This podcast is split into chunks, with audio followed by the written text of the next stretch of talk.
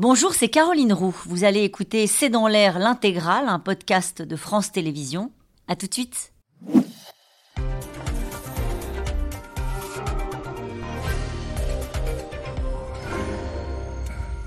Bonsoir à toutes et à tous. Nous attendons vos questions au SMS, Internet et réseaux sociaux pour alimenter notre discussion. C'est une nouvelle haie du parcours d'obstacles de la réforme des retraites. Une nouvelle fois, le Conseil constitutionnel va se prononcer sur l'organisation d'un référendum d'initiative partagée, le RIP, porté par les opposants à la réforme qui refusent, eux, de tourner la page comme les y invite le gouvernement. La loi est promulguée, mais une manifestation est encore prévue le 6 juin et l'Assemblée sera invitée une nouvelle fois à abroger la réforme des retraites avec une proposition de loi qui sera débattue donc début juin. Le combat se poursuit dans la rue, à l'Assemblée, avec au fond un débat qui commence à s'imposer. Sommes-nous en train d'assister à une crise démocratique d'un exécutif qui avance malgré la contestation? Nos institutions sont-elles à bout de souffle et sont-elles responsables d'une partie de la colère d'une France qui ne se sent plus représentée? Faut-il tout simplement changer de République? Retraite, ils veulent changer la République, c'est le titre de cette émission.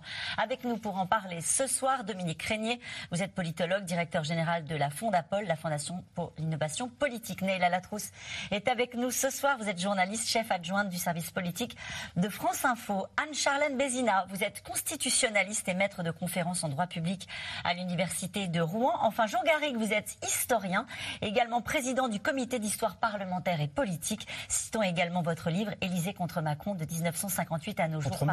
Contre Matignon. Est-ce un lapsus? On va en parler.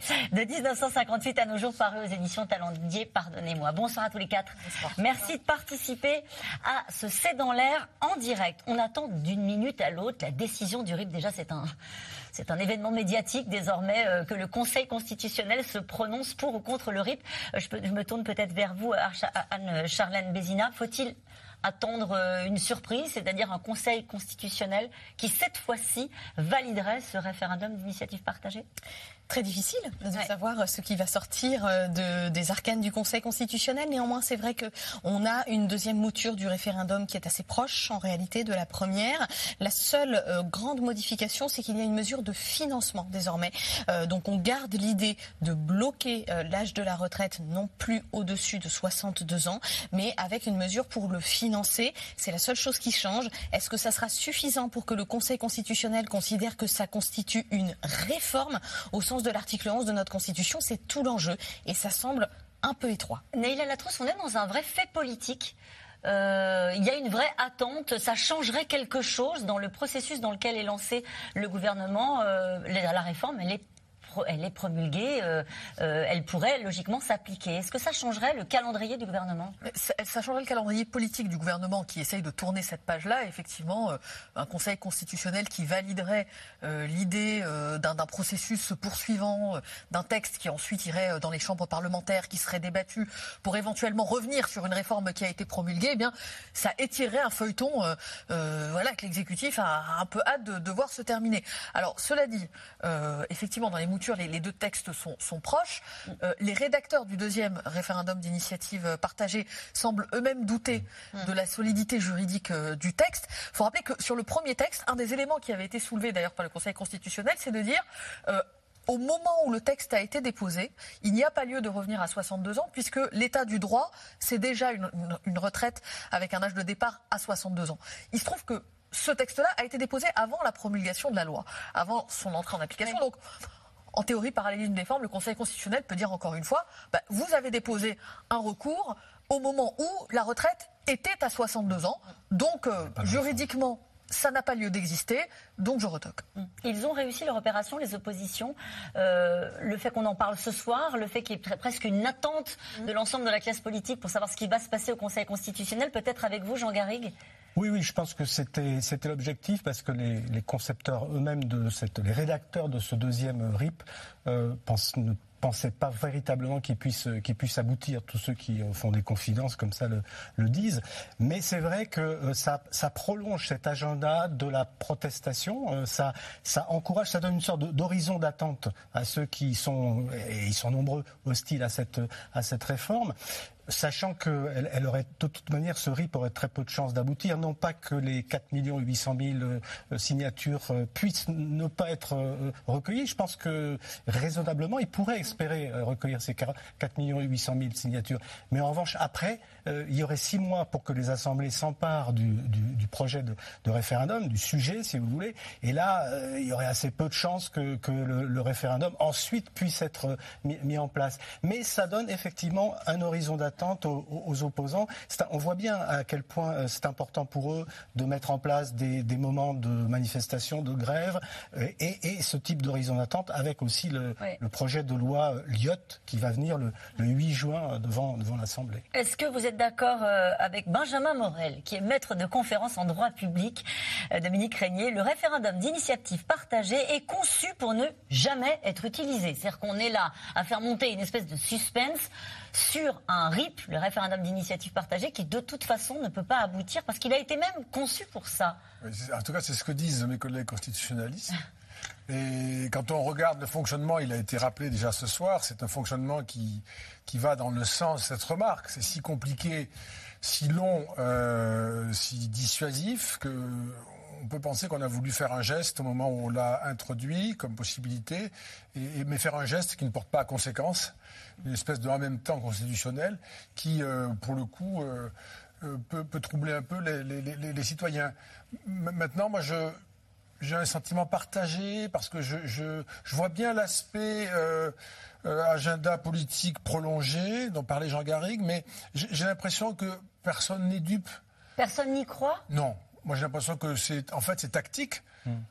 Et ce que je ne comprends pas bien, par contre, du coup, sauf si le RIP est validé par le Conseil constitutionnel, quelle est la représentation que l'on a, l'idée que l'on a dans les oppositions à cette réforme de la loi, du gouvernement, enfin, ça va continuer longtemps. Vous voyez, c'est étrange. Parce que vous surprend, Dominique Reynier, que la contestation continue, on l'a dit avec le RIP, mais aussi avec d'autres éléments de l'agenda politique qui sont prévus avec une proposition de loi Liot, avec une manifestation prévue le 6 juin.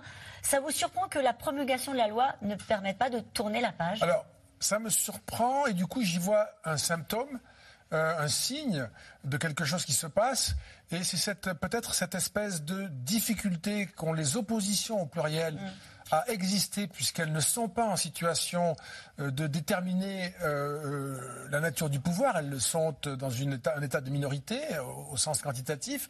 Macron n'a qu'une majorité relative, les oppositions n'ont pas du tout de majorité, et elles essaient, ce qui est de bonne guerre en quelque sorte, elles essaient de trouver des voies de passage pour appuyer et maintenir au fond une sorte de raison d'être, de politisation du climat. Si on retire par hypothèse ce sujet, les gauches se retrouvent face à leur division, d'ailleurs ça c'est déjà un peu parti, au fond les syndicats se trouvent devant cette espèce de vide. Qu'est-ce qu'on fait? Qu'est-ce qu'on demande? Qu'est-ce qu'on peut obtenir? L'argument qui entoure l'organisation et du RIP, c'est l'idée de dire il y a une contestation dans le pays, le gouvernement ne l'a pas entendu, il est passé par un 49-3. Peut-être sur cet aspect-là, Anne-Charlène Bezzina, sur le fait que le RIP, c'est un élément qui permet à ceux qui le défendent de dire on va redonner la parole aux Français. Il y a un petit peu de choses dans ce RIP. Il y a la première qui... est le mot référendum. Donc on a tout de suite le sentiment que enfin le peuple va pouvoir s'opposer à ses représentants, reprendre le dessus. Comme on l'a dit, néanmoins, c'est vrai que dans sa mouture constitutionnelle actuelle, ce référendum d'initiative partagée, comme son nom l'indique, est partagé avec la représentation nationale. Donc on aura beaucoup de mal quand même à faire admettre ça comme un message de la population par rapport à ses représentants, puisque ce sont des représentants eux-mêmes qui l'ont proposé. Encore une fois, il peut exister des RIP, on n'a pas eu tout à fait le même échec sur la proposition de loi ADP qui est passée à Aéroports de Paris sur la privatisation en 2019 que l'échec qu'on a eu aujourd'hui. Donc, pourquoi pas?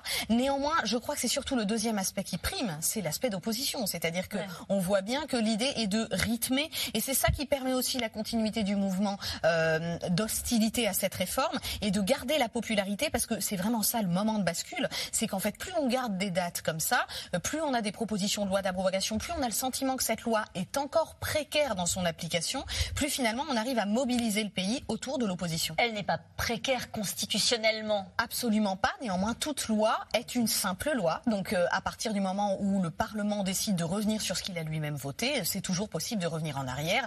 Ce que le Parlement fait, le Parlement peut le défaire. Bien sûr, ce qu'une loi fait, une loi peut le défaire. Les privatisations à la suite des nationalisations, le conseiller territorial qui est abrogé par François Hollande 2 mois après que Nicolas Sarkozy l'ait mis en vigueur. Donc oui, c'est possible. Néanmoins, c'est vrai que là, on est plutôt dans quelque chose qui est de l'ordre du feuilleton pour essayer de garder la tension. Et vous parlez du feuilleton, il y a une casserolade qui est organisée devant le Conseil constitutionnel. Habituellement, la rue Montpensier, c'est extrêmement calme.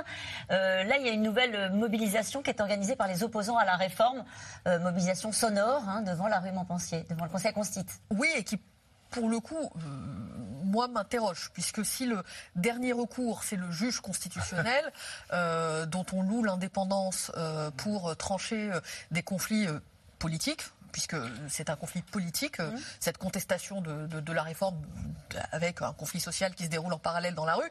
Mais si le juge administratif ou le juge constitutionnel devient lui aussi un élément, un acteur de ce feuilleton politico-social, là, ça devient problématique. Pourquoi ça devient problématique ? Parce que le Conseil constitutionnel est censé être précisément équidistant de l'intégralité des pouvoirs. Ça veut dire qu'il ne peut pas rendre une décision politique. On a entendu ça dans la voix de certains opposants à la réforme, de dire ils vont prendre, de toute façon on les connaît, ils ne sont pas du tout indépendants, on sait par qui ils ont été nommés et ils prendront une décision politique. Avec ceux qui le disent un peu par dépit en se ressaisissant peu de temps après, et puis ceux qui sont dans une logique de remise en question des institutions et pour qui faire appel au Conseil constitutionnel pour immédiatement interroger sa légitimité fait aussi partie d'une stratégie qui est de dire, eh bien, vous voyez, l'Assemblée ça ne fonctionne pas, le Conseil constitutionnel ça ne fonctionne pas, les manifestations ça ne fonctionne pas, donc seul peut fonctionner un changement de constitution. En tout cas, c'est la deuxième fois que le Conseil constitutionnel se penche sur une demande d'organisation d'un référendum d'initiative partagée après une première version rejetée mi-avril. La gauche à l'origine de cette nouvelle opération, il voit un moyen de faire reculer le gouvernement, même si les chances, et on l'a compris depuis le début de cette émission, de faire aboutir une telle consultation reste très mince. Laura Radeau et Nicolas Baudry-Dasson. Pour la deuxième fois en 1 mois, le sort de la réforme des retraites se joue derrière ces murs. Il y a 3 semaines, dans une atmosphère très tendue, les sages du Conseil constitutionnel avaient validé l'âge de départ à 64 ans et rejeté le projet de référendum d'initiative partagée. Motif, il ne modifiait pas suffisamment le droit existant. Alors cette seconde mouture connaîtra-t-elle le même destin ? La gauche, pour augmenter ses chances de réussite, a ajouté un article. On a proposé une mesure fiscale avec une augmentation de la CSG sur la taxation du capital et notamment des grandes fortunes. Voilà, donc c'est une petite ruse pour dire il y a bien une réforme. Un certain pessimisme plane. Mais LFI n'ose pas croire à un nouvel échec.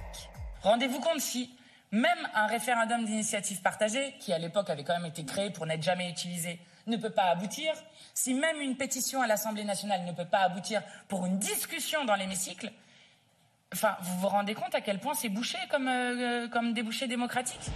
Le référendum d'initiative partagée, un long parcours du combattant. Après le Conseil constitutionnel, le projet doit réunir 4,8 millions de signatures dans un délai de 9 mois. La demande doit ensuite être examinée par le Parlement dans les 6 mois, sauf si le président convoque un référendum. Je crois qu'on est dans un système, le référendum d'initiative partagée, qui a été tellement conçu pour ne pas fonctionner qu'on est en train d'en faire la démonstration par A plus B. Voilà. Et il faudrait vraiment des circonstances très particulières pour qu'on arrive, quel que soit le sujet d'ailleurs, à faire un référendum d'initiative partagée. Réclamer davantage de démocratie participative, les Gilets jaunes en avaient fait le cœur de leurs revendications. Le RIC fleurissait alors sur toutes les pancartes. Un référendum d'initiative citoyenne destiné à proposer ou abroger une loi ou même à révoquer un élu. Nous voulons parler, nous voulons donner notre voix. On n'est pas là que pour voter le président ou le maire. On est là aussi pour donner notre parole, pour les lois qui vont être votées, être d'accord, pas d'accord, tout simplement. Alors qu'il cherche une porte de sortie à la crise des Gilets jaunes, Emmanuel Macron joue à l'époque la carte du terrain. c'est le temps du grand débat national et des cahiers de doléances. Un président qui se met en scène, à l'écoute du peuple. Vient ensuite la Convention citoyenne pour le climat. L'initiative sera jugée décevante. Monsieur le Président de la République, vous allez bien? Nouveau mandat, nouvelle méthode. En 2022, le président réélu installe le Conseil national de la refondation. Énième promesse de renouveau démocratique. Je pense qu'il faut constamment innover et regarder en face la demande démocratique qu'il y a. Nos compatriotes veulent être mieux associés, mieux participer, plus décidés. La Constitution prévoit pour le Président de la République la possibilité, dans un champ qui est défini par l'article 11, de porter des propositions, des textes au référendum. Si le processus que nous lançons aujourd'hui permet de découler sur cela, nous le ferons. Elle en a fait l'alpha et l'oméga de son programme présidentiel. En cas d'accession au pouvoir, Marine Le Pen entend gouverner par référendum. Une consultation populaire sur tous les sujets, y compris l'immigration et bien sûr les retraites. Il faudra mettre en œuvre, réparer la démocratie dans notre pays. Et je m'engage à le faire pour qu'il y ait un renouveau démocratique. Et le renouveau démocratique, il passera par la proportionnelle à l'Assemblée nationale. Il passera par le référendum d'initiative citoyenne sur tous les sujets. Le référendum, un outil souvent regardé avec méfiance par l'exécutif. Utilisé 9 fois sous la 5ème République, il s'est parfois retourné contre ses instigateurs. Et nous allons venir sur le référendum. Mais d'abord cette question, si le Conseil constitutionnel bloque ce RIP, il faudra assumer abstention, vote pour l'extrême droite, violence. C'est une expression de dépit, ça, comme disait Neila Latrous tout à l'heure. Mais c'est un peu curieux parce que c'est quand même aussi une sorte de... à l'image, si je puis dire, de l'atmosphère dans laquelle on est depuis quelques mois, comme si nous n'avions plus la culture civique institutionnelle. C'est-à-dire que si mes préférences n'aboutissent pas, ça n'est pas légitime. C'est pas que je suis pas content, c'est pas que je suis minoritaire et que je vais me battre pour être majoritaire, c'est que ça n'est pas recevable. Par exemple, le Conseil constitutionnel, moi je m'en souviens très bien, c'était d'ailleurs dans votre émission, Caroline Roux, avant la première décision sur le premier projet de RIP, avant la décision, il y avait des mots très compréhensifs pour l'institution de la part des oppositions, qui disaient on a confiance, c'est une institution, etc., c'est ce que vous disiez. Ça s'est beaucoup dégradé. Maintenant, on voit à quel point ils sont protégés. C'est-à-dire qu'on n'arrive plus à comprendre, ça c'est une culture démocratique qui se vide, hein. On n'arrive plus à comprendre que l'on puisse ne pas aboutir à ses fins. Ça sent de la violence, je dirais, instituée, ça. Ce qui ne va pas aider les opposants. Ils vont être, moi je le crois en tout cas, marginalisés par cette association avec un comportement brutal. Et ce qui est très compliqué, c'est qu'on entend, y compris alors dans la classe politique, mais on entend parmi les chercheurs, parmi les intellectuels, parmi les historiens, les constitutionnalistes, porter cette idée-là qui aurait... à la faveur de cette réforme et cette crise sociale autour de la réforme des retraites, une crise démocratique qui serait née. Je peux citer Pierre Rosanvallon, on l'a beaucoup entendu, plus grave crise démocratique depuis la guerre d'Algérie. Il y a Philippe Fabre, historien des institutions, professeur de droit public, qui dit à propos de la 5ème République, les ingrédients de la chute du régime se réunissent. La fronde dans la rue, le discours sur les travers, les institutions, sur les travers des institutions dans les esprits. La question n'est plus la réforme des retraites, mais la démocratie. Un autre passage qui est cité de la même personne sur le régime vieillissant et fragilisé. C'est pas uniquement porté par des politiques. Ah non, je suis d'accord avec vous, Mais ça, moi, ça m'impressionne, y compris de la part de mes collègues. Je trouve qu'il faut savoir raison garder. Il y a une sorte de disproportion rhétorique depuis un moment déjà, hein. C'est extrêmement préoccupant parce qu'il faut faire attention. Tout ça, ça a des conséquences. Et de façon étonnante, on ne voit pas, on ne peut pas montrer aujourd'hui, en tout cas, moi, c'est l'idée que je soumettrai à votre jugement. On ne peut pas montrer aujourd'hui qu'est-ce qui fait que des institutions différentes nous aideraient à faire adopter cette réforme sur les retraites. Qu'on pense que la réforme n'est pas nécessaire, c'est un débat. Mais si on pense qu'elle est nécessaire ou qu'une réforme désagréable est nécessaire, je rappelle qu'on a 160 milliards de déficit chaque année et qu'une agence vient de nous dégrader, donc c'est un peu embêtant. Mais qu'est-ce qui fait qu'un autre système institutionnel permettrait, et je voudrais que mes collègues d'ailleurs le disent dans les articles, permettrait de faire adopter de façon paisible des réformes désagréables? Mais si on revient, et on va y revenir dans un instant sur le passage à la 6ème République, puisque Jean-Luc Mélenchon notamment dit « à bas la mauvaise République ». La mauvaise République, c'est la 5ème. 5e, et on va en parler dans un instant. Mais sur le constat que font certains Français, peut-être même des gens qui nous regardent, de dire oui, est-ce qu'on n'est pas dans une crise démocratique, on ne veut pas de cette réforme, mais comme on a voté pour Macron parfois à défaut, eh ben, on ne peut plus s'exprimer pendant 5 ans. Il y a aussi cette expression-là qui est en train de monter. Certains ont manifesté à 13 reprises, se disent on n'a pas été entendu. Jean Garrigues, votre regard sur cet aspect-là, crise démocratique, disent certains. Je fais partie de ces intellectuels qu'on peut accuser de cette disproportion rhétorique dont parlait Dominique Reynier, parce que d'emblée, ce qui m'a paru évident, c'était que cette crise des retraites révélait une crise démocratique beaucoup plus grave, mais qui pour moi ne doit pas déboucher sur une transformation des institutions, ce qui me sépare de beaucoup, mais révélait en tout cas une crise démocratique profonde, en cela qu'on voit très bien que ce fossé qui n'a cessé de se creuser entre les citoyens et leurs institutions en général, et qui se cristallise sur la personne d'Emmanuel Macron, ce fossé s'est encore creusé à la faveur de cette crise. Ça veut dire qu'il y a un problème. Et la délégitimation de toutes les institutions, parce que dès sa réélection, il y a un an, en 2022, Emmanuel Macron, la légitimité d'Emmanuel Macron a été critiquée par les opposants, notamment par Marine Le Pen et par Jean-Luc Mélenchon. Le processus institutionnel légal et légitime qui nous a amené au 49-3, tout ça étant relevant de la légitimité institutionnelle de la 5ème République, a été remise en question. Le rôle du Conseil constitutionnel, avec des gens qui manifestent aux portes du Conseil constitutionnel, sont remises en question. Donc pour moi, ça veut dire qu'il y a une crise démocratique. Alors ensuite, il y a des solutions.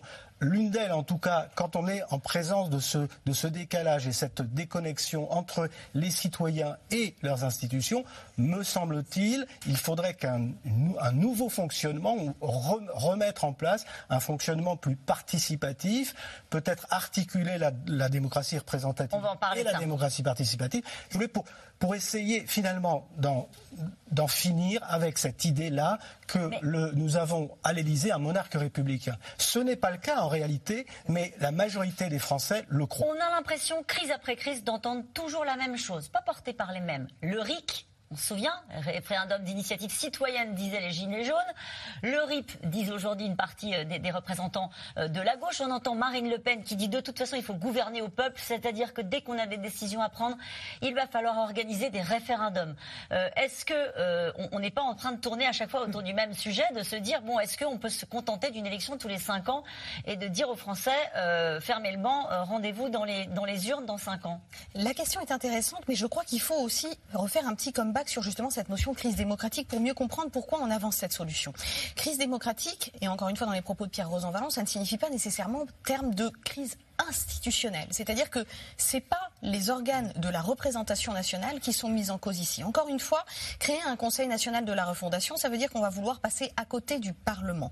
Et pour autant, si la démocratie passait par le Parlement, si on avait laissé plus de temps au Parlement pour s'exprimer, par exemple, eh bien, on se rend bien compte que les critiques de la rue auraient été moins prégnantes, puisque c'est le jour du 49-3 que ces manifestations sauvages ont repris de la vigueur. Donc, encore une fois, ce ne sont pas les institutions qui sont mises en cause. Rappelons un point important aussi, c'est qu'on entend souvent que le 49-3 est une arme présidentielle. C'est le Premier ministre qui la décide. Et encore une fois, aucun des pouvoirs propres du président de la République, que l'on taxe pourtant notre Constitution d'être proche de la Constitution russe, eh bien, aucun de ces pouvoirs propres n'a été utilisé ici dans la réforme des retraites. Donc on le voit bien, ce n'est pas le texte lui-même. Il est passé en force. Alors, il est passé en force par rapport, notamment, c'est le Premier ministre qui est passé en force et le gouvernement qui est passé en force par rapport au fait qu'il a choisi toutes les armes les plus rationalisées de notre parlementarisme pour, en gros, gagner du temps. Et c'est plutôt ça, à mon avis, le problème, c'est la temporalité, le dialogue, la confiance, finalement, dans les institutions qui passent sûrement par une autre manière de faire de la politique. Alors, le référendum,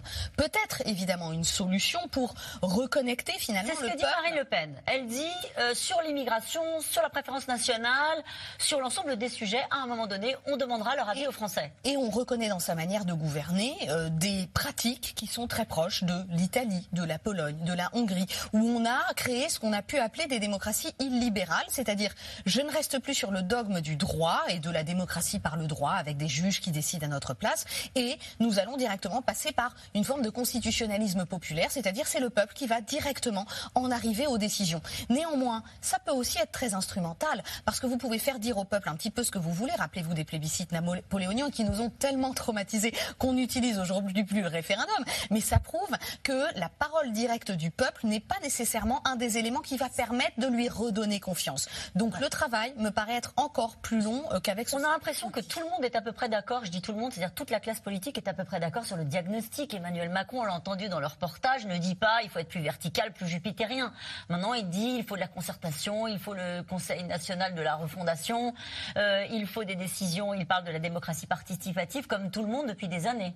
Il y a un diagnostic partagé dans la classe politique. Oui, la campagne présidentielle s'est faite en partie sur qu'est-ce qu'on fait des institutions après 2022. Est-ce qu'il faut, par exemple, introduire une dose de proportionnelle ? Est-ce qu'il faut, c'est une vieille proposition d'Emmanuel Macron de 2017, introduire du vote électronique pour faire en sorte que ceux qui boudent les urnes aient peut-être des outils qui soient davantage à leur disposition pour être sollicités tout le temps. Ensuite, sur l'idée de faire participer la population à un certain nombre de décisions. Si on regarde aujourd'hui dans la palette d'élections qui existe, d'abord, les personnes ne sont pas sollicitées, les électeurs ne sont pas sollicités tous les 5 ans. Il y a des scrutins intermédiaires qui, en général, ne galvanisent pas les foules. Il n'y a pas de participation massive. Donc, il n'y a pas de volonté, ou en tout cas manifeste, de retourner davantage aux urnes et d'en être privé. Ouais. Ensuite, en termes de démocratie locale, on peut évoquer les budgets participatifs qui... Ne sont pas non plus des raz-de-marée de participation. La votation à Paris sur la suppression des trottinettes, ça n'a pas été non plus un raz-de-marée de participation. Donc 7% de participation. Ouais, c'est ça, 93% d'abstention, on peut le dire comme ça. Il y a des tentatives d'essayer d'associer davantage les électeurs à un certain nombre de décisions, petites ou grandes, donc de la votation locale jusqu'à la présidentielle. Et ça marche pas. Tous les 5 ans. Il n'y a pas davantage de participation lorsque on demande aux électeurs ce qu'ils pensent. Dominique Reynier. On a beaucoup d'informations depuis maintenant de nombreuses années et même des décennies sur ces formes-là. Ce que nous savons, c'est deux choses. Premièrement, ça ne marche pas en termes de participation parce que les gens ont une vie remplie. Hein.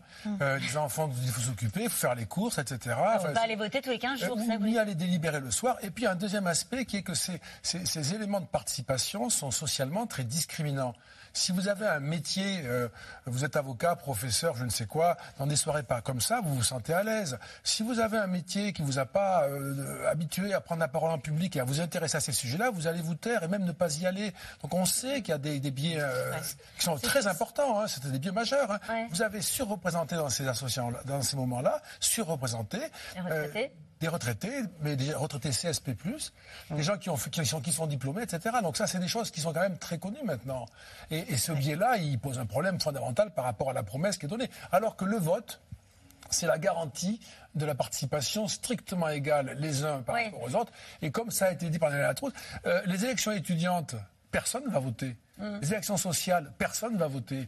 Les élections européennes, 1 sur 2. Aux dernières élections municipales, 60% d'abstention et même davantage. Il y avait eu beaucoup de participation lors du dernier référendum de 2005.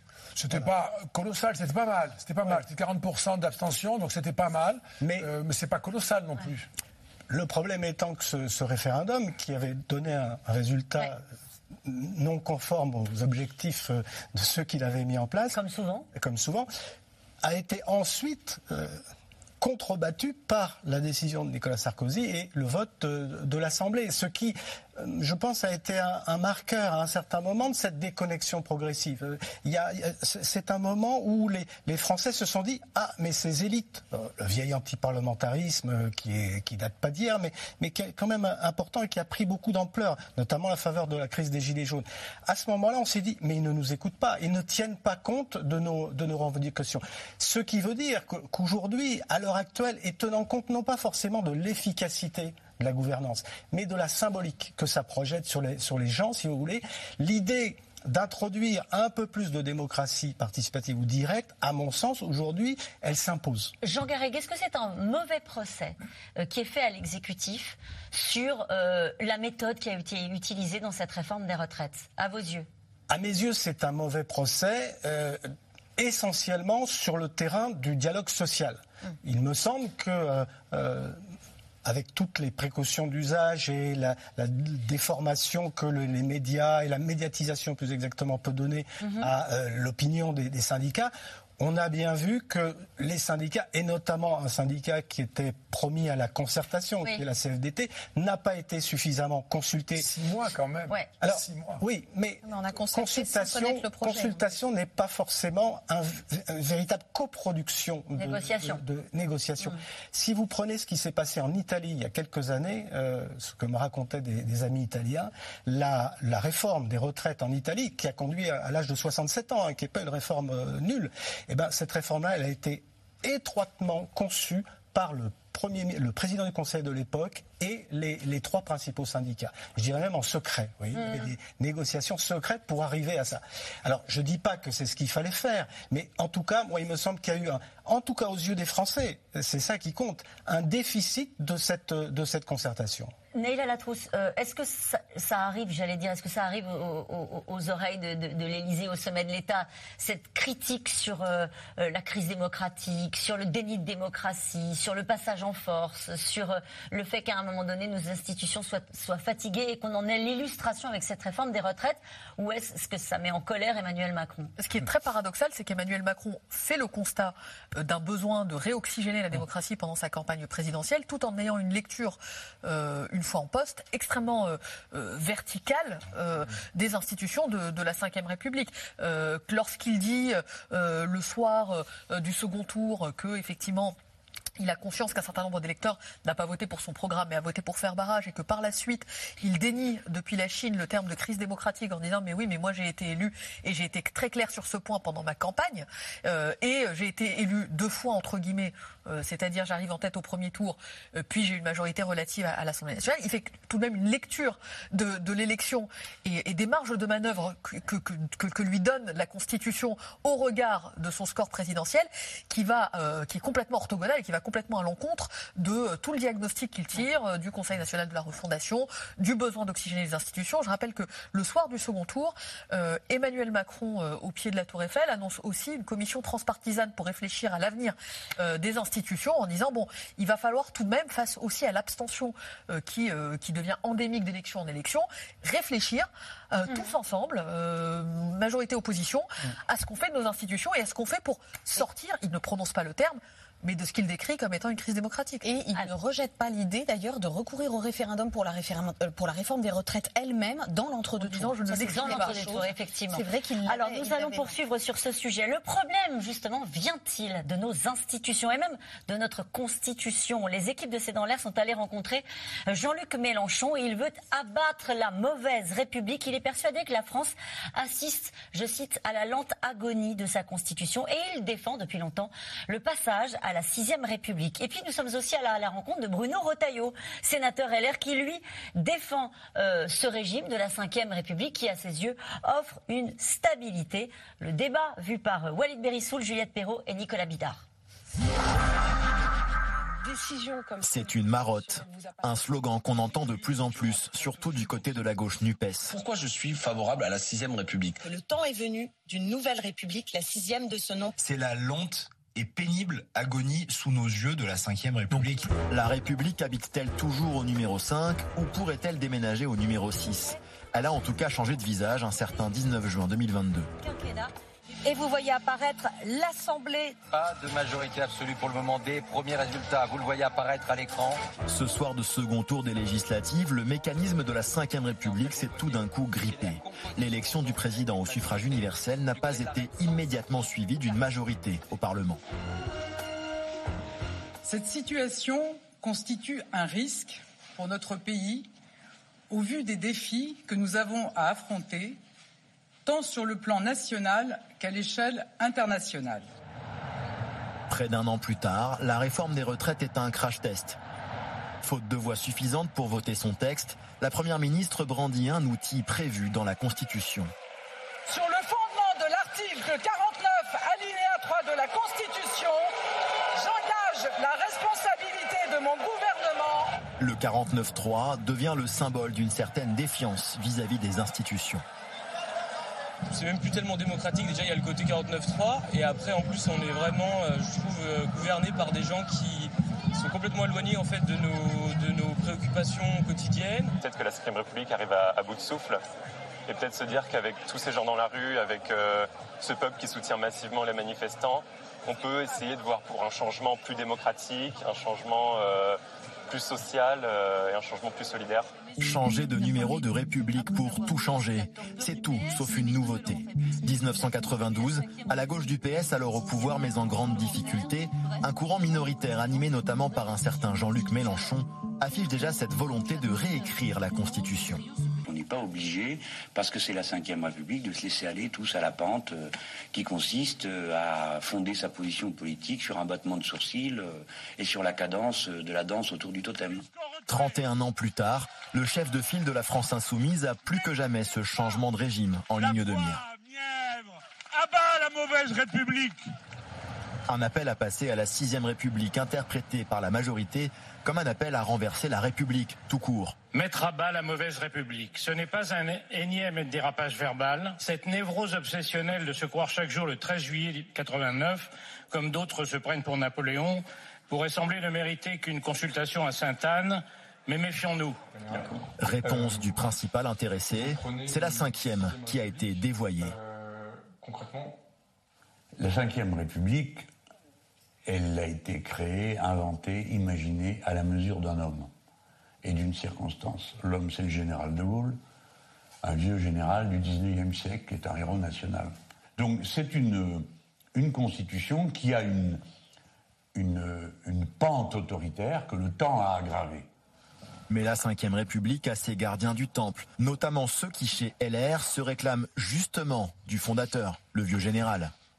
C'est que je pense qu'on a une manie en France, c'est que c'est une facilité. On pense que présider, c'est réviser. Et la facilité pour moi, c'est de dire, en réalité, on va changer la Constitution. Ça donne l'illusion à l'homme politique qui souhaite changer la Constitution de la toute-puissance. Et finalement, c'est une forme de compensation de l'impuissance à changer les choses dans le quotidien des Français. En octobre prochain, la 5ème République fêtera ses 65 ans. Ça n'est pas encore le record de longévité des républiques précédentes, mais c'est au moins un peu plus que l'âge légal de départ à la retraite.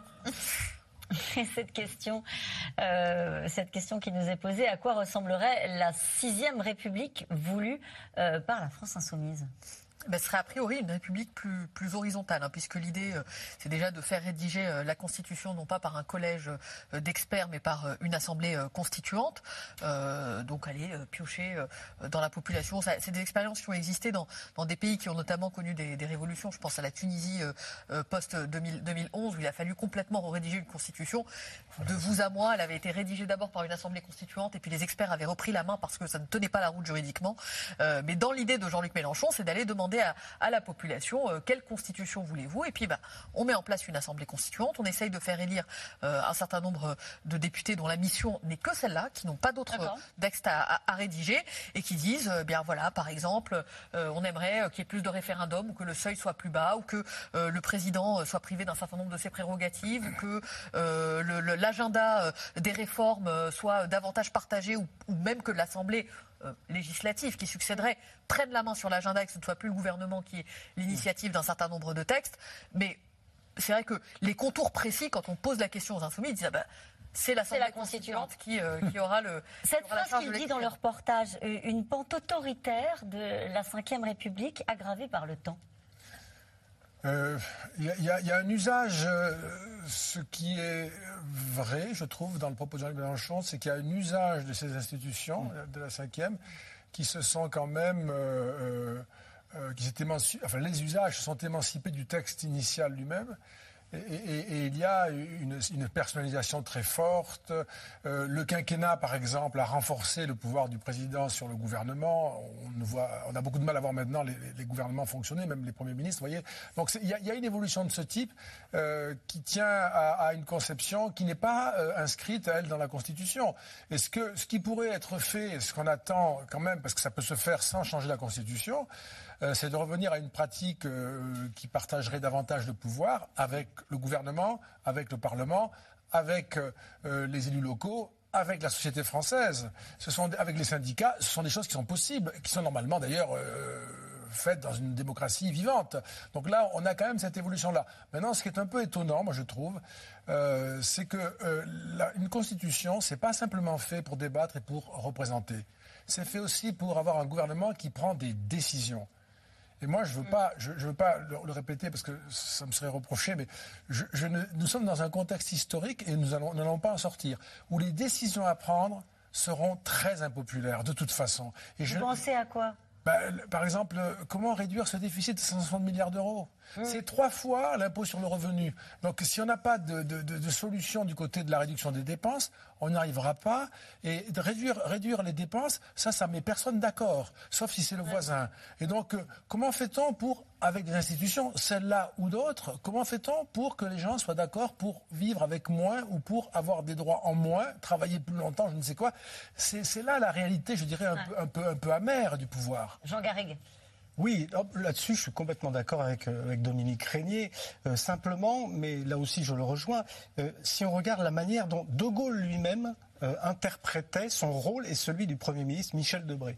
J'ai publié un livre récemment sur les rapports entre les présidents et les premiers ministres. Mais qu'est-ce que ça me dit ? Ça me dit qu'en permanence, ils sont en confrontation. Et que Michel Debré ne se laisse pas du tout damer le pion par le général de Gaulle. Sur bien des points, c'est lui qui a gain de cause. C'est-à-dire que le Premier ministre Michel Debré, à l'époque, a un périmètre de pouvoir beaucoup plus étendu en réalité. C'est plus du tout le cas. Qu'Elisabeth Borne ou que Jean Castex, qui d'ailleurs ont accepté d'être des formes de collaborateurs, comme les appelait Nicolas Sarkozy. Ne serait-ce que ce rééquilibrage-là. Alors, qui n'a pas toujours existé, parce que après Michel Debré, il y a eu Georges Pompidou, et puis il y a eu Maurice Couve de Murville, par exemple, qui pouvait être un collaborateur du général de Gaulle. Mais ce que je veux dire par là, c'est que revenir déjà à cet esprit initial de la 5ème République, parce que Michel Debré en était le concepteur, et c'était un homme qui avait vécu la 4ème République, rééquilibrer entre le président de la République et le Premier ministre, déjà faire du Premier ministre un vrai chef de majorité parlementaire, ce serait déjà un pas. Pas du tout ce que proposent ceux qui sont passés au pouvoir, notamment François Hollande, qui lui dit qu'il faut tout simplement supprimer le Premier ministre et mettre fin à une forme d'hypocrisie qui fait que le Premier ministre est un collaborateur du Président de la République. C'est-à-dire renier 150 ans d'histoire du parlementarisme et 150 ans, et en tout cas de 60 ans d'histoire du fonctionnement de la 5ème République. Parce que je pense qu'on a besoin de cet équilibre, et parce que le Premier ministre, en réalité, c'est ce qui se passe en cohabitation, il est le porte-parole du Parlement, et c'est important d'avoir un Parlement qui dit ça. Attention à resituer aussi cette proposition dans son contexte, c'est-à-dire qu'au fond, on cherche un rééquilibrage des institutions, c'est ce sur quoi on tourne depuis tout à l'heure. Et la proposition de François Hollande est finalement de passer dans un régime totalement différent qu'est le régime présidentiel, où cette fois-ci, vous n'avez pas moins de pouvoir au Parlement, mais bien plus en réalité. Oui. Donc, c'est aussi ce rééquilibrage qui est recherché. Néanmoins, je crois qu'il faut faire très attention au terme de pente autoritaire, parce que le terme de pente autoritaire, si on l'entend beaucoup, historiquement dans la Constitution, la Constitution la plus autoritaire et le régime le plus autoritaire que nous ayons eu est un régime conventionnel, c'est-à-dire où l'Assemblée a été la seule à décider, ça a été la terreur, et on sait à quoi ça nous a mené. Donc, ça vous agace en tant que constitutionnaliste d'entendre ce qu'on entend beaucoup, y compris dans les manifestations sur l'usage du 49.3, on parle effectivement d'autoritarisme, on conteste le fait que la France soit un état de droit, ce sont des expressions qui vous choquent, vous ? Alors je pense qu'il y a quelque chose qui me réjouit, c'est qu'on parle de la Constitution et que le peuple s'en saisit. C'est pas faux. C'est quand même un petit peu l'idée. Néanmoins, c'est vrai qu'il y a quelque chose d'irritant là-dedans, c'est qu'en fait on part dans une pente totalement opposée où finalement on dénie même l'idée d'être dans une démocratie. Et c'est là, on l'entend. C'est là que ça devient très dangereux. Cette 5ème République, finalement, qu'est-ce qu'elle a permis ? Elle a permis de passer à travers les alternances, le Covid, 62, la crise de 68, et donc au fond dire aujourd'hui c'est parce qu'il y a une contestation d'impopularité de certaines de nos institutions que cette 5ème République est morte, c'est faire un constat complètement anachronique, puisque dans l'histoire, c'est justement ce qui a fait sa force. Néanmoins, je pense que ce qui est important de dire, c'est que on apprend à nos étudiants en première année, il y a un grand gap entre le texte et la pratique. Et c'est cette pratique-là qui, aujourd'hui, est complètement remise en cause. C'est-à-dire qu'on a besoin de confiance, qu'on a besoin de dialogue. Et renforcer... diminuer le président de la République, c'est renforcer le Premier ministre. Et finalement, tous les régimes congressionnels que nous connaissons sont des régimes où le Premier ministre a presque plus de pouvoir que notre président à l'heure actuelle. Donc, est-ce que c'est ça que nous voulons ?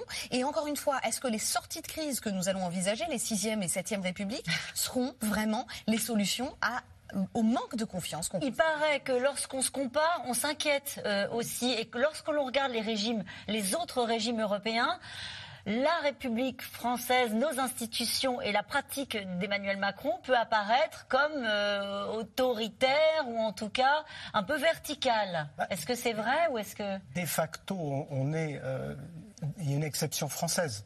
Et qui est justement cette présidence de la République. Le suffrage universel direct. Et son élection au suffrage universel direct. C'est une véritable exception française, en tout cas en Europe. Et ça pose évidemment un questionnement, parce que les Français regardent aussi ce qui se passe autour et se disent... Ah, bah... Et alors, moi, ce qui m'intéresse, c'est... au fond, le général de Gaulle, il conçoit ces institutions autour de la présidence de la République pour que le président soit un rassembleur, soit le père de la nation et que celui qui fixe les grandes lignes, etc. Et on constate aujourd'hui que dans les sondages, que Emmanuel Macron ne représente ou n'est un rassembleur que pour une toute petite minorité de Français. C'est-à-dire que le président de la République a perdu cette image, cette fonction de rassemblement. Et c'est quelque chose, à mon sens, qu'il est nécessaire de corriger. Je pense qu'il faudrait retrouver un surplomb, peut-être un écart, si vous voulez, entre la personnalité, la fonction présidentielle et cette arène politicienne dans laquelle il est jeté en pâture. La difficulté, c'est quand ils n'y sont pas dans l'arène, on leur reproche, on leur dit qu'ils sont déconnectés. C'est très difficile, l'arbitrage. Mais c'est en tout cas une problématique que vous posez, et j'en doute qu'il s'est interrogé là-dessus, Emmanuel Macron. Je la pose parce que je constate... en historien, que les présidents de la 3e ou de la 4e République avaient beaucoup moins de pouvoir qu'Emmanuel Macron, qui en avait plus qu'on ne le croit, mais peu de pouvoir. Donc De Gaulle disait qu'ils inauguraient les chrysanthèmes. En réalité, il n'y avait pas de sondage, mais on constate que leur popularité, me semble-t-il, et leur capacité à incarner la nation était supérieure à celle d'un Emmanuel Macron, d'un Nicolas Sarkozy, par exemple. Et ou qu'un François Hollande, bien sûr. Ça pose quand même question sur nos institutions. Un mot sur cet appel à l'insurrection. On parle de la République, on parle du 14 juillet. Forcément, les codes, Jean-Luc Mélenchon les connaît, ces codes-là en particulier. C'est pris au sérieux, cet appel à l'insurrection. On a vu le gouvernement, ces derniers jours, cibler de manière très claire, très ferme la France insoumise. Il y a même eu un off, comme on dit, du président de la République. Hein. Je parle sous votre contrôle, Neila Latrous, à la table du Conseil des ministres, qui a ciblé les insoumis. Ils font la courte échelle au RN. Les factieux nourrissent les factions. C'est toujours la crainte autour d'Emmanuel Macron depuis sa réélection. Son obsession, c'est de ne pas être celui qui, en 2027, accueille Marine Le Pen sur le perron de l'Élysée. Et donc, l'analyse qui est faite autour de lui, c'est que la remise en cause des institutions par un Jean-Luc Mélenchon ne bénéficiera pas à Jean-Luc Mélenchon ou à un candidat de la Nupes, mais bénéficiera à un candidat anti-système, anti-establishment, qui n'a pas l'air de vouloir renverser la table, qui joue le jeu des institutions de la 5e. Ce que fait une Marine Le Pen actuellement. On évoquait l'agence Fitch tout à l'heure, c'est aussi l'une des raisons de la dégradation de la note. Hein. C'est de dire ce climat peut nourrir demain la montée de forces anti-establishment, de forces radicales. Donc l'idée, c'est, en ciblant Jean-Luc Mélenchon, de redire que le camp de l'ordre, du respect des institutions, c'est celui d'Emmanuel Macron, avec une inquiétude, parce que effectivement, au-delà de cet appel, on évoquait toutes les dates du mois de juin, mais il y a aussi un appel à organiser un contre-14 juillet par les insoumis pour continuer à nourrir ce feuilleton de la contestation sociale. Vous avez aussi des mouvements anticapitalistes qui appellent à s'en prendre à des assemblées générales d'entreprises, avec une colère ce matin du ministre de l'économie en disant mais qu'est-ce que c'est que ça ? Donc, enfin, de Total Énergie, à l'appel d'attaque qui a signé un communiqué pour dire l'assemblée générale de Total Énergie n'aura pas lieu. Donc il y a une vraie inquiétude sur cette espèce de village gaulois permanent qui viendrait, Dominique évoquait la dette, effrayer notamment des créanciers. Il y a d'autres agences qui doivent noter la dette française le mois prochain et qui viendraient un peu dire que finalement le pays n'est pas tenu ou n'est pas gouverné. Alors nous avons évoqué le RIP ce soir, mais c'est la dernière cartouche peut-être des opposants à la réforme des retraites. La proposition de loi portée par le plus petit groupe de l'Assemblée, le groupe Liot, le 8 juin. Ce groupe Liberté, Indépendants, Outre-mer et Territoires va proposer de faire voter à l'Assemblée un texte pour abroger la toute nouvelle réforme des retraites. Ces 20 députés plutôt, j'allais dire, quasi inconnus, sans être désagréable avec eux, qui n'ont rien de révolutionnaire, se sont imposés comme une force d'opposition plutôt coriace au Parlement. Léa Demirjian, Arnaud Fora et Anne Maquignon.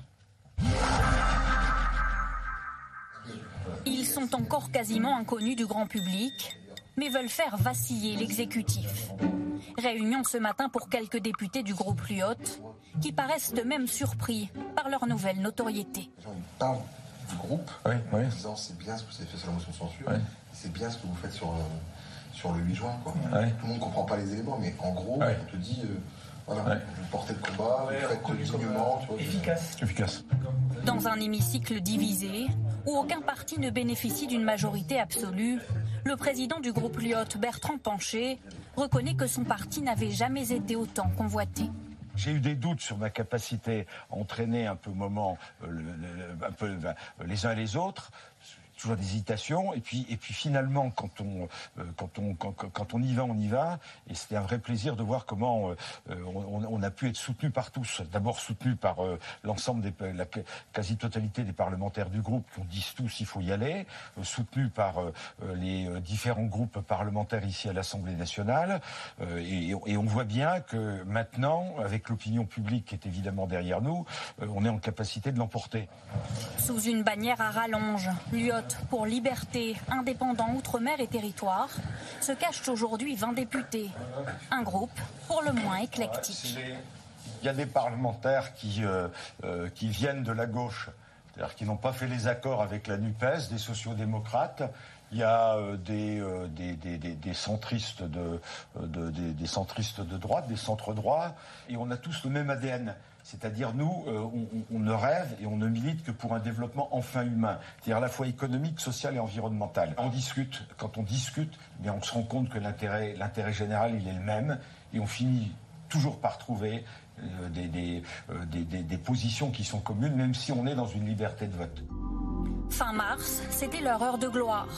En pleine bataille des retraites, à la tête de la motion de censure qui n'a manqué que de 9 voix pour renverser le gouvernement, une figure emblématique du groupe Liot, Charles Amédée du Buisson de Courson. Notre décision de déposer une motion de censure n'a pas été prise à la légère. Il est le plus ancien membre de l'Assemblée nationale, élu député depuis 1993. Vous avez échoué à rassembler, vous avez échoué à convaincre, alors vous avez cédé à la facilité et évité la sanction du vote. Applaudi par les rangs de la gauche, soutenu par l'extrême droite et par une partie des Républicains, alors Charles de Courson est aussi craint par l'exécutif. Bousculée, la Première ministre ne manque pas de souligner sa conception parfois étonnante des libertés. Quand je vois une motion de censure signée par toute la gauche, mais avec comme figure de proue un tenant historique de l'austérité budgétaire, un opposant notoire au mariage pour tous et qui n'a pas voté l'inscription de l'abolition de la peine de mort dans la Constitution. Pas de quoi faire tanguer Liot, qui n'a pas dit son dernier mot. Le groupe est peut-être la dernière cartouche du mouvement social pour faire tomber les 64 ans. Le 8 juin prochain, il va présenter une proposition de loi pour abroger la réforme. Réussira-t-il, une fois de plus, à rallier les oppositions ? Je pense qu'il y a de très grandes chances pour que ça passe. Je pense que les groupes qui souhaitent s'opposer à la réforme des retraites seront là. Je suis confiant. Moi, ça serait un coup de tonnerre. Il y a évidemment très peu de chances que cette loi soit abrogée, mais ça permettra déjà d'envoyer un signal à l'Assemblée nationale. Il n'y a pas eu de vote ni en première lecture ni en dernière lecture à l'Assemblée nationale. Et donc le fait de pouvoir voter enfin sur ce projet de loi de réforme des retraites, là sur cette abrogation, permettra d'avoir déjà un premier point, une première vision de ce qu'aurait été le vote à l'Assemblée nationale.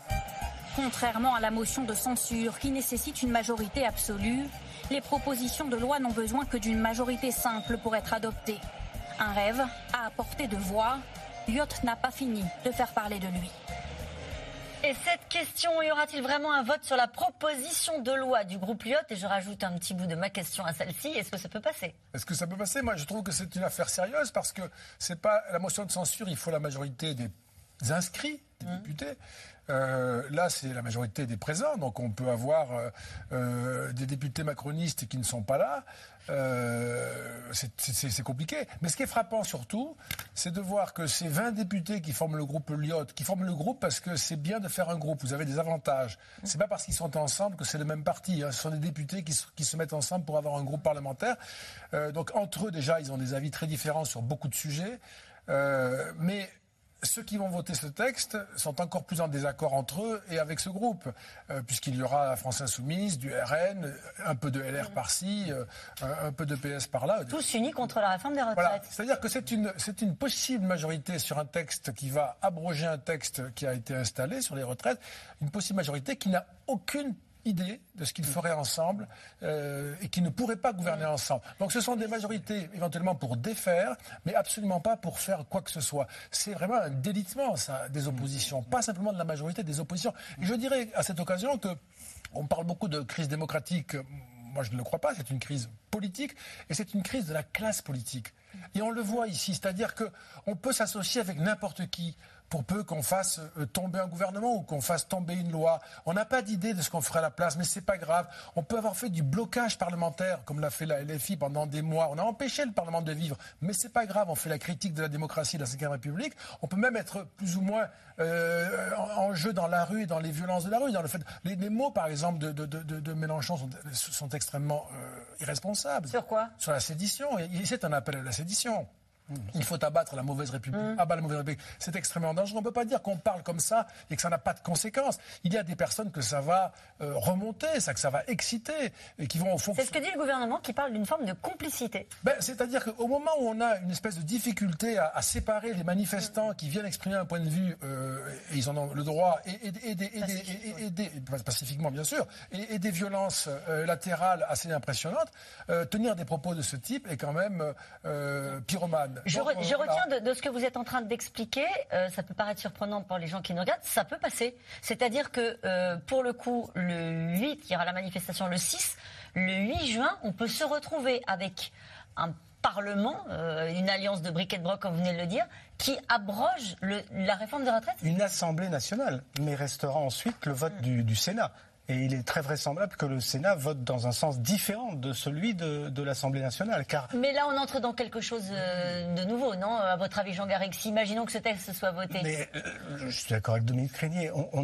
On parle beaucoup de la responsabilité du chef de l'État dans cette crise. Je continue à l'appeler démocratique parce qu'il y a ce déficit de confiance des citoyens envers les institutions. Pour moi, c'est une crise de la démocratie. D'accord. Mais il n'est pas le seul responsable. Évidemment, on voit très bien à quel point les partis et à quel point la structure ternaire aujourd'hui du Parlement est responsable de ce qui s'est passé, et notamment la stratégie de conflictualité choisie par la France Insoumise, qui a non seulement paralysé le débat parlementaire, et même avant la crise des retraites, mais qui a aussi totalement discrédité, et c'est là que c'est grave à mes yeux, le débat parlementaire aux yeux des Français. Quand vous avez cette sorte de vacarme permanent, ce spectacle de l'Assemblée nationale, vous donnez un spectacle... Ils peuvent dire aussi, on fait exister votre colère au Parlement, on la porte. Non mais, le Parlement, il est fait pour ça, pour faire exister les colères.